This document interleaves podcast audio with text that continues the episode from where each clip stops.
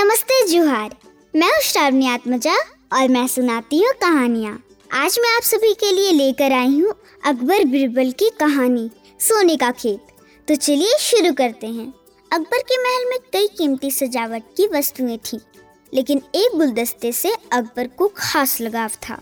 इस गुलदस्ते को अकबर हमेशा अपनी पलंग के पास रखवाते थे। एक दिन अचानक महाराज अकबर का कमरा साफ़ करते हुए उनके सेवक से वो गुलदस्ता टूट गया। सेवक ने घबराकर उस गुलदस्ते को जोड़ने की बहुत कोशिश की, लेकिन नाकाम रहा। हार कर उसने टूटा गुलदस्ता कूड़ेदान में फेंक दिया और दुआ करने लगा कि राजा को इस बारे में कुछ पता न चले।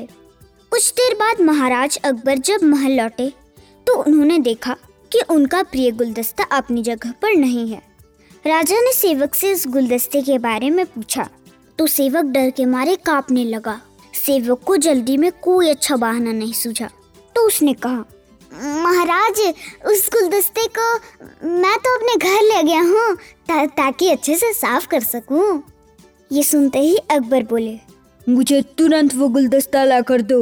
अब सेवक के पास बचने का कोई रास्ता नहीं था।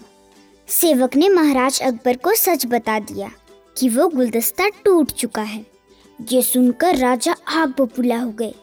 क्रोध में राजा ने उस सेवक को फांसी की सजा सुना दी। राजा ने कहा झूठ मैं बर्दाश्त नहीं करता हूँ। जब गुलदस्ता टूट ही गया था तो झूठ बोलने की क्या ज़रूरत थी? अगले दिन इस घटना के बारे में जब सभा में ज़िक्र हुआ तो बिरबल ने इस बात का विरोध किया। बिरबल बोले कि झूठ हर व्यक्ति कभी न कभी बोलता ही है। किसी के झूठ बोलने से अगर कुछ बुरा या गलत नहीं होता तो झूठ बोलना गलत नहीं है। बिरबल के मुँह से ऐसे शब्द सुनकर अकबर उसी समय बिरबल पर भड़क गए। उन्होंने सभा में लोगों से पूछा कि कोई ऐसा है यहाँ जिसने झूठ बोला हो? सबने राजा को कहा कि नहीं वो झूठ नहीं बोलते हैं। ये बात सुनते ही राजा ने बिरबल को राज से निकाल दिया। राज दरबार से निकलने के बाद बिरबल ने ठान ली। कि वो इस बात को साबित करके रहेंगे कि हर व्यक्ति अपने जीवन में कभी न कभी झूठ बोलता है। बिरबल के दिमाग में एक तरकीब आई, जिसके बाद बिरबल सीधे सोनार के पास गए। उन्होंने जोहरी से सोने की गेहूँ जैसे दिखने वाली बाली बनवाई और उसे लेकर महाराज अकबर की सभा में पहुँच गए। अकबर ने जैसे ही बिरबल को सभा में देखा तो पूछा, कि अब तुम यहाँ क्यों आए हो? बिरबल बोले, जहाँ पना। आज ऐसा चमत्कार होगा जो किसी ने भी कभी नहीं देखा होगा। बस आपको मेरी पूरी बात सुननी होगी। राजा अकबर और सभी लोगों की जिज्ञासा बढ़ गई। राजा ने बीरबल को अपनी बात कहने की अनुमति दे दी। बीरबल बोले आज मुझे रास्ते में एक सिद्ध पुरुष के दर्शन हुए।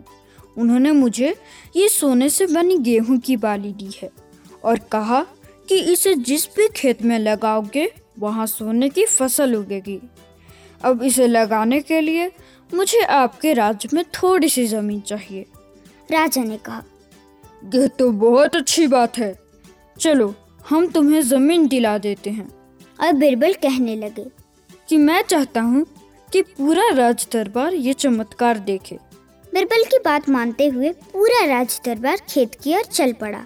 खेत में पहुंचकर बिरबल ने कहा इस सोने से बनी गेहूँ की बाली से फ़सल तभी उगेगी जब इसे ऐसा व्यक्ति लगाए जिसने जीवन में कभी झूठ न बोला हो। बिरबल की बात सुनकर सभी राज दरबारी खामोश हो गए और कोई भी गेहूँ की बाली लगाने के लिए तैयार नहीं हुआ।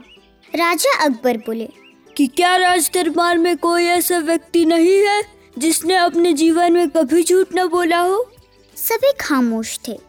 बिरबल बोले जहाँ पना अब आप ही इस बाली को खेत में रोक दीजिए। बिरबल की बात सुनकर महाराज का सिर झुक गया। उन्होंने कहा बचपन में मैंने भी कई झूठ बोले हैं तो मैं इसे कैसे लगा सकता हूँ? इतना कहते ही बादशाह अकबर को ये बात समझ में आ गई कि बिरबल सही कह रहे हैं कि इस दुनिया में कभी न कभी सभी झूठ बोलते हैं। इस बात का एहसास होते ही अकबर उस सेवक की फांसी की सजा रोक देते हैं। यदि आपको ये कहानी अच्छी लगे तो लाइक सब्सक्राइब और शेयर करें। धन्यवाद।